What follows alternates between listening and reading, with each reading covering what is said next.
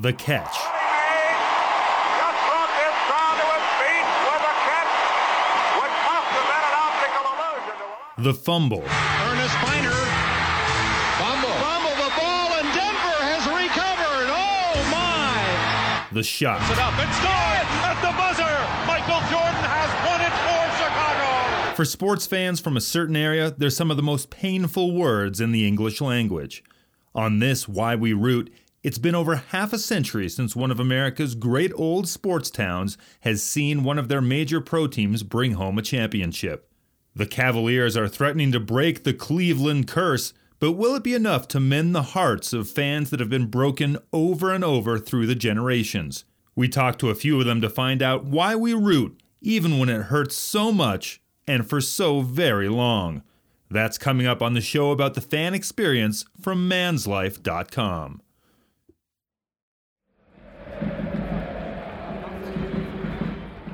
I'm Eric Mack, and this is Why We Root, the show about the fan experience from manslife.com. And I'm Ned Doherty. Ned, let me tell you about a little city by a big lake. Let's go back to 1920. The city was the fifth largest city in the United States. And in that year, their baseball team defeated another baseball team called the Brooklyn Robins in the World Series. That city by the lake, of course, is Cleveland. Wow.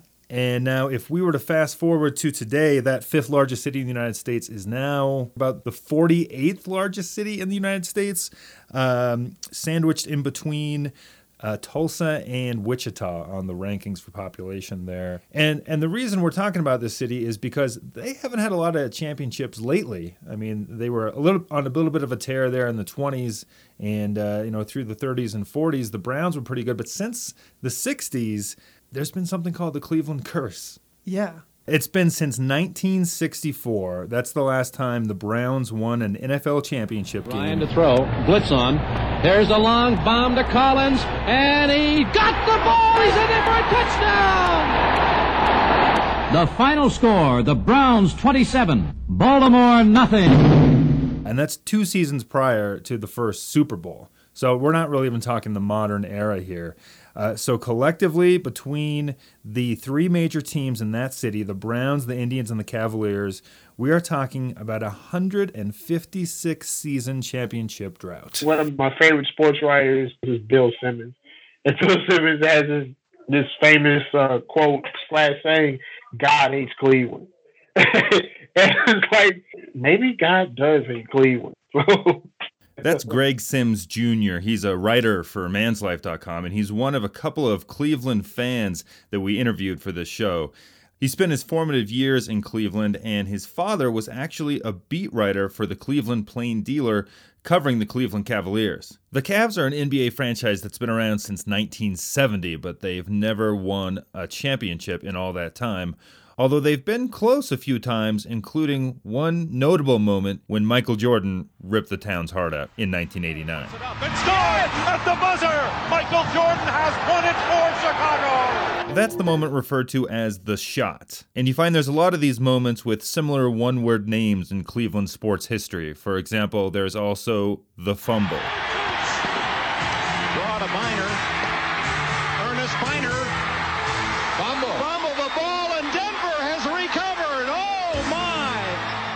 And arguably, the Cleveland curse begins with a moment from 1954 called The Catch, when Willie Mays ended the Cleveland Indians' hope of a world championship. There's a long drive way back in center field, way back, back. It is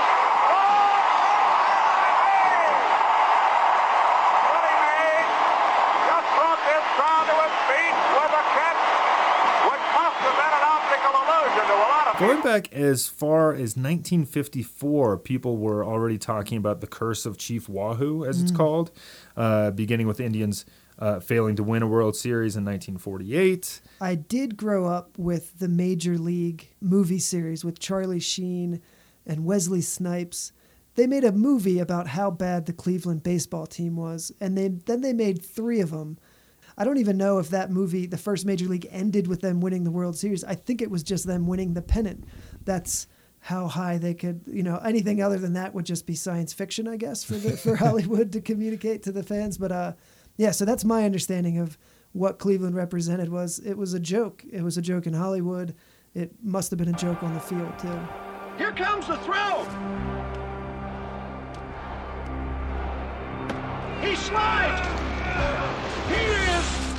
He is safe. Safe. The Indians win it. The Indians win it. Oh my God! The Indians win it. So just for the record, we're actually giving that fictional version of the Cleveland Indians too much credit uh, in the ending of the movie there. They just won the division, not even the pennant. So we've kind of got this legacy in Cleveland of near misses, getting really close to a championship and then having it all pulled away at the last second. There's the catch, the shot, the fumble we've talked about. There's also the drive, which happened the year before the fumble. Um, the Indians lost two World Series in the 1990s including one in 1997 to the Florida Marlins, where they were actually leading going into the final inning and they couldn't hold on. The 1 1 pitch. A deep drive to right. Ramirez on the run. Makes the catch. Tagging is Alou. Game 7 of the World Series is tied. So, for the first four decades or so of the Cleveland curse, it's really about teams that are good, but they're just not champions. But in the last 20 or so years, things have actually taken a darker, more cruel turn for Cleveland. And nothing epitomizes this more than LeBron James of the Cleveland Cavaliers and a moment that's become simply known as the decision. The answer to the question everybody wants to know. LeBron, what's your decision? Um, in this fall, man, it's, it's, it's very tough. Um, in this fall, I'm going to take my talents to South Beach and um, join the Miami Heat. Miami Heat. That was the conclusion you woke up with this morning. That was the conclusion I woke up with this morning. So what what feelings does this phrase bring up for a Cleveland fan? I'm going to take my talents to South Beach. My instant reaction. Uh, uh. So you've got the greatest player in the game. He hasn't won a championship yet. The kid is from the area where he's playing, and he has taken the Cavaliers to the championship. They lost to the Spurs. So it's amazing that the stars aligned where LeBron, who was definitely going to be this once in a lifetime, once in a generation player, ends up with the Cavaliers. He takes them as close as he can with the team that, that, that the ownership was able to put around him. And then he's a free agent for the first time in his life. He creates this really, really odd, especially uh, in retrospect, a really odd, like, public relations move where ESPN hosts his announcement of where he's going to play. Right, yeah. And he does it in a gym in northeastern Ohio. It might have even been Akron. And he says to the world in his own backyard, I'm going to South Beach. First of all, no one ever used the word South Beach, but now everybody does to explain what Miami is. So Cleveland erupts and people are burning his, his jersey in the street. Um, the the franchise gets two consecutive first round or number one picks because he's gone. They plummet that instantaneously. Um, they get a third out of just happenstance with the NBA lottery, but them him leaving really defined as well. You know, someone who grows up there and wants to win a championship in that city isn't even willing to stay. So from afar, it was it confirmed everything we knew about Cleveland. It unfortunately gave LeBron James um, a pretty pretty terrible reputation around other fan bases in the NBA. Like, how could could you imagine a player saying that with the under those circumstances? Grown up there, took him to the championship. Now he's going to go to South Beach. Like, what a dick. but so very Cleveland. As a guy who grew up in Cleveland, it hurt, but at the same time, I understood. Uh, LeBron, he's a once in every two generations kind of talent. He knew that he had a window. He wanted to win. Dan Gilbert just wasn't going to give him the team that he needed to win.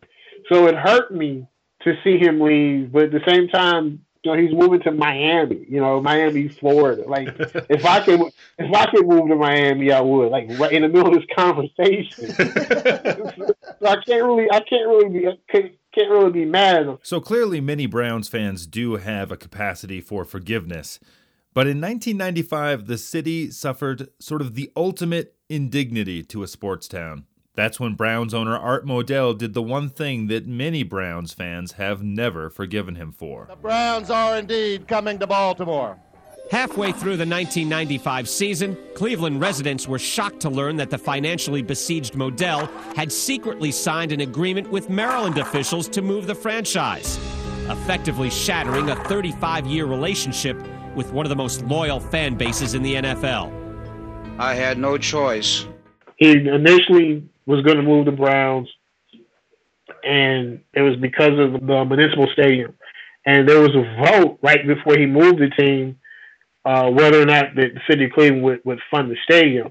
And uh, Cleveland overwhelmingly voted in favor of this measure to fund to, to give uh, the Modell family the funds they needed to keep the stadium, and he still moved the team. That's why right there was so much uh, venom towards Modell. He, he got what he wanted. He still, you know, took the team. It was insane. For three seasons, Cleveland was without a professional football team. And that might not seem like a big deal if you're not familiar, but the history of pro football in Cleveland dates back to World War I. Jim Thorpe played on the Cleveland Football Indians back in 1921.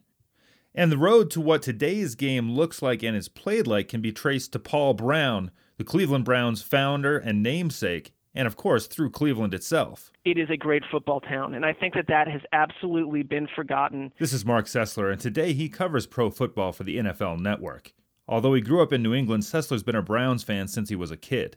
And the team's move from Cleveland to Baltimore derailed one of his dreams. Most Browns fans had a sense from the minute they moved because the outcry was so uh, vivid and, and so angry from the Cleveland side that there was a sense from early on that the NFL was going to give them an expansion team, and certainly a, within a year of them moving, it was it was essentially put in stone that that would happen.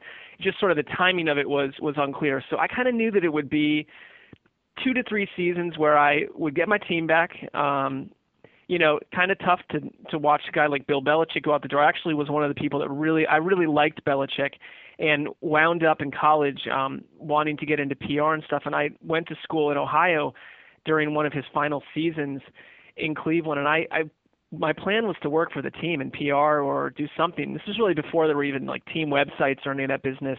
And to see the whole thing like crash and burn, it affected me personally because it was like a a goal of mine to finally, after you know a childhood of rooting for these guys, join the team. And I really I thought that Belichick was a good coach, and they, they were building something. They went to the playoffs the year before they moved, and so when it all broke down during those three seasons, yeah, I I would just go to the sports bar and just as a big football fan, watch all the games. It was just like got to be patient and wait and hope that they the team that they put in place would be well built, and it certainly was not. It couldn't have been worse. Okay, so I just want to read you a, a list of, of highlights from the new Browns since mm. um since '99. So since 1999. Uh, there was an eight year stretch where the team had only one Pro Bowler.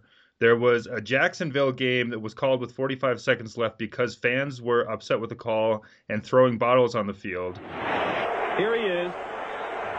And now they're going to call that the, the end of the game. Unbelievable. Now they call the game. Well, that was with right 48 call. seconds to go. Yeah, you got to take.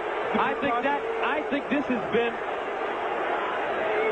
just a fiasco by the referees today. Well, that was the right call. You got to end the game. The fans are throwing crap on Especially the field. Especially when you consider how big of a game this was for the Cleveland Browns. This is ridiculous. And Jeez, these officials that... really need to get off the field. And you know what? The fans got to stop throwing crap. We just saw a guy get hit in the head and he's down, split his head wide open. The fans have got to control themselves. People are getting hurt. It's ridiculous. You're only hurting yourselves by throwing stuff on the field. And the officials are pummeled as they head into the locker room. And Butch Davis is speechless. He doesn't know what to say or what to do. Uh, Tim Couch was booed and like driven to tears in a post-game interview. Jamal Lewis called setting a single-game rushing record against the Browns and then did it. Um, and then I'm not even getting into Johnny Manziel and, and the more recent no. things. What is wrong with this organization, Marc?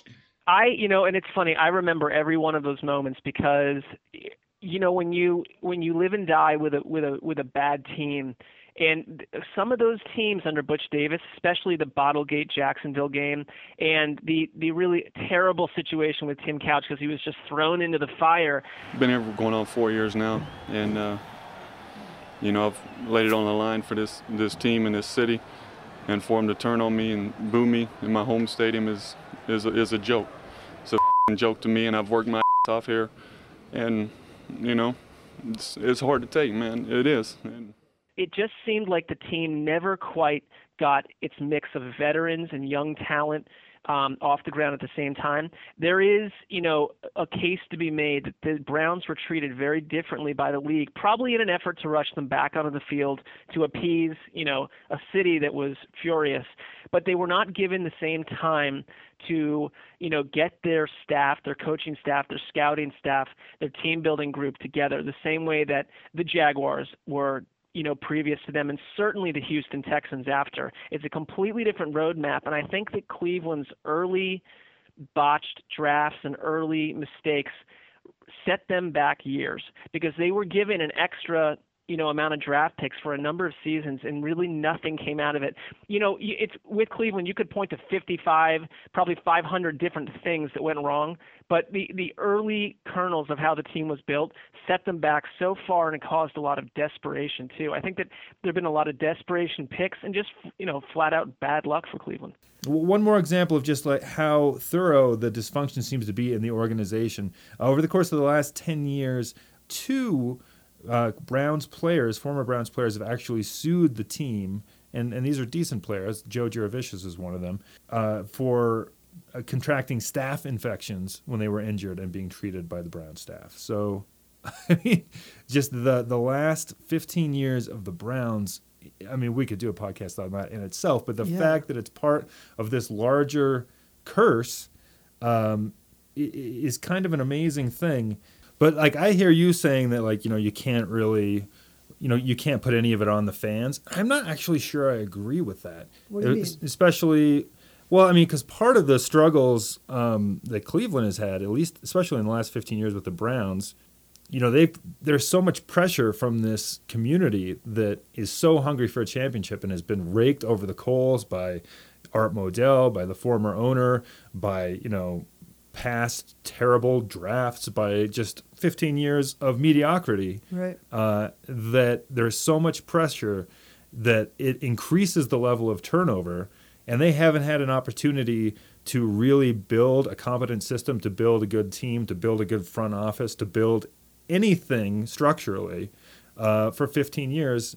And, and, i think i think the, the fan base does have something to do with that. Yeah i wonder about that. Um, does Cleveland mirror Cleveland? Like, is this a self fulfilling prophecy in terms of how the city's doing, right? And the and the and the teams are doing? But I don't think you can put that on a fan base. I mean, the city still might is, is the city is still going to be considered the mistake on the lake, even if LeBron wins the championship. It's not like people are going to flock to that area, and businesses and jobs are going to come back.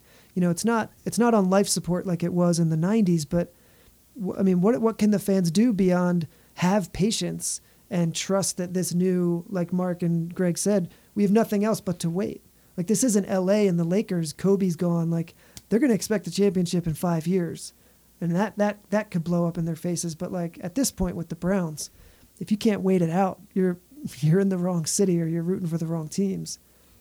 I just think I think there is, and you had said the other day, like uh, you know, some of those things that went down, like Bottlegate, like you know, um, fans fans booing Tim Couch like you know in in any any if any community you know goes through as much you know strife and as many seasons of losing as Cleveland has any any fan base would react that way.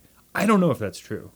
Like I don't see that happening in Denver. And I know and I'm being a homer there. Yeah. But like I don't see that happening in Denver. I don't see that happening in Minneapolis. I don't see that happening in Miami or Los Angeles for for different reasons.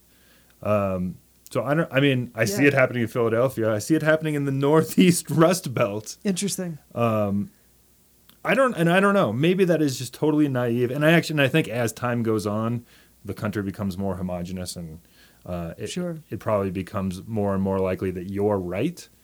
But I just like, does that happen in Green Bay? I don't know. Well, it's it's so amazing because teams like Green Bay never hit the same kind of rock bottom right? Right. Um, but then you think about a city like Detroit, who is probably more comparable to Cleveland than a Philadelphia would be.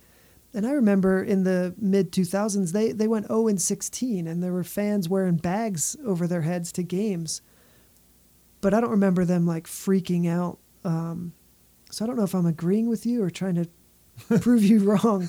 But uh, yeah, I mean, there's just some some franchises are snake bit, and when you compound that with the entire city's franchises for sports, I, I don't know how you get through it. So maybe in studying this and looking at this, I'm really sympathetic now, and I'm trying to walk a mile in, in the Clevelanders' shoes, and I feel like shit. yeah. I mean, I just I, I think there is like there is, and again, this is less and less valid as time goes on. But like there is such thing as like a city's character. Like uh, you know, we talked about we talked about it with Boston uh, in our first episode. Um, New York has a character. Um, these Rust Belt cities like Cleveland have a character. Buffalo has a character, um, and like no place is the personality, the character of a city expressed more than in its sports fans, right? Um, and so I, I, think it plays a role. And at this and at this place, and in this instance, um, Cleveland is basically you know like an abused spouse, right? Um, and it, there's like a cycle of abuse going on, is what I feel like is happening in that town. Yeah, and and in all terrible relationships, it's really hard to to finally cut the rope and, and let that let that significant other go. Especially, I mean, it, it the, the I guess the metaphor ends there because the Cleveland franchise chose a different city than Cleveland, you know, for the Browns to to go to Baltimore and and these teams are still rivals. They play each other twice every year. It's got to be so hard. Um, yeah, so I, they're just so broken. But we also talked to Marc about like what would it be like if that suddenly turned around, especially with the Browns. He's an NFL guy, and we imagined a future in which the Browns win a championship. Of the three teams, if the Browns won a championship, I mean, it's it's moved beyond just Cleveland. Imagine that in the NFL. If in the next seven or eight years, even shorter, if they ever won a Super Bowl, I mean, they have, you know, you're talking about your football life special and 30 for 30s. I mean, that would be one that I think that would stand out as one of the more special championships by any team in all of sports because of how far they've sunk. And so, you know, that that stands out to me beyond any NBA or baseball team, but that's my personal bias. But I mean, wouldn't it really would be incredible? It would be, but and this gets to I the, as soon as he said that in my notes I wrote down hyperbole in their hope. And it's like I don't think the rest of the league is really going to care that much that they won a Super Bowl. I mean, I don't think that everybody's going to freak out if Buffalo wins a Super Bowl. I mean, if Buffalo makes a Super Bowl, they lost four times in a row for our novice sports fans. they lost four Super Bowls in a row in the early '90s. I mean, does if they win a Super Bowl, is is the world going to all of a sudden get behind Buffalo and freak out? Um, maybe, uh, maybe that'll happen in Cleveland. I think it's easier to pr- picture a future where Cleveland doesn't win, so it's easy for me to say that it doesn't even cross my mind, and I don't care about the Browns franchise. And I wonder more is if if Cleveland Cavaliers, if they win a championship, like in two, sorry, in like four weeks, you know that's imminent. LeBron can can take his city there. I, I want to know if if the place goes crazy. Then is this the catharsis they need? I know that they're a football town. Maybe is is this a shift to a basketball town? Is the next generation going to forget about the Browns and their troubles and and just be basketball fans? Because I mean, if LeBron does it, he, he may, they may as well coronate the guy a saint. Well, okay, so I guess I can offer a little bit of insight into that question. I think, um, in that the first um, world championship that came to my city was uh, the Colorado Avalanche, and so that's a great, hockey team. Great point, yeah. And they had I know, actually. I know where you're going with this. The great point. They yeah. had only been there for a couple of years because they had moved from Quebec. Yeah, right? they were the Nordiques. Yeah, they were the Nordiques, and, uh, and and so the Avalanche came to town and you know kind of you know, swept Colorado off its feet. Uh, they won a Stanley Cup in the 95 96 season and again in 2000 2001 season. But that first Stanley Cup, I mean, Colorado, Denver is not a hockey town. And they were they were a brand new team. So like that that first World Championship means nothing to that city compared to a couple years later when the Broncos, because Denver's also a football town, and when the Broncos finally won a Super Bowl I mean, that was everything. Yeah, it's a great it's a great correlation. But I wonder, you know, in, in talking about the futility of the Cleveland franchise, are we looking at a situation where if they don't have the patience for eight years for this team to really build and this coach to go through some tough seasons, like LeBron and the Cavs could be it for a really long time. Right. Like Denver benefited from the real team in Denver winning the Super Bowl immediately after that and winning two of them. Um, with with a with a, a guy with as much lore in John Elway as LeBron has in, in Northeast Ohio. So yeah, it's it'll be interesting to see. You're probably right about that. If the Browns win, it'll be a different kind of special than if the Cavs win. And I would think, I mean, the exp- the the transcendent experience of a Brown Super Bowl win. It's hard to say with a straight face, but the, what that would be like, I have to imagine, would be ten times what the Broncos Super Bowl was for me because I'm willing to admit that Cleveland's got to be more of a football town than Denver is, just because I mean, the Hall of Fame is down the road in Canton. I mean, the sport was more or less, you know, I mean, it was it was born in at Princeton or whatever, but we can just ignore that part of the history Of because like it the sport came of age in the Rust Belt. What what is the moral of the story of the Cleveland curse? Is it that is it that hope springs eternal? Is it that dysfunction breeds dysfunction? What is it? Man, it's so hard to say because I'm I don't know enough about the the Rust Belt nature of that city and, and the race riots in the '60s and the hope or hopelessness that one would have with the public schools and infrastructure. So misery breeding misery, or um, you know, Cleveland mirroring Cleveland. I don't know. I I think that what I gained from, especially talking to Greg, a guy who grew up in the area, um, it doesn't matter if your team sucks. If you're a real sports fan, you never ever consider leaving them. How could you not feel for those people and, and root for them at this point? Like, throw those bottles, guys. It's been a long run. It's going to feel good in a couple years, maybe, but yeah, it's brutal. Sports are brutal. They mean nothing and they're brutal. Bill Simmons always says God hates Cleveland. And we'll leave we'll give Greg the last word here.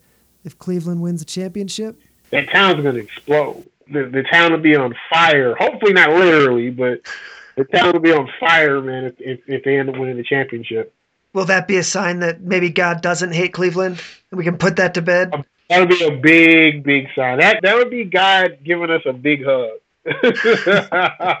That's it for Why We Root. Special thanks today to Marc Sessler and Greg Sims Jr., as well as Gordon Hurd and everyone else at manslife.com. This has been a production of Man's Life, the guide for grown up guys. For Ned Doherty, I'm Eric Mack.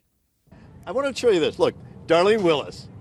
And look at this. She already has, and you kept, she kept this jersey. One of the few that survived the burning that took place. And you're wearing it now with redemption in mind. Yes, I am. I love it. And I'm glad that he's coming back. Like I've said, he had to go away to learn how to win those rings. He won two rings. Now he can bring that information and education back so that the Cavs can start winning rings starting this year. You know, Darlene brings up a great point.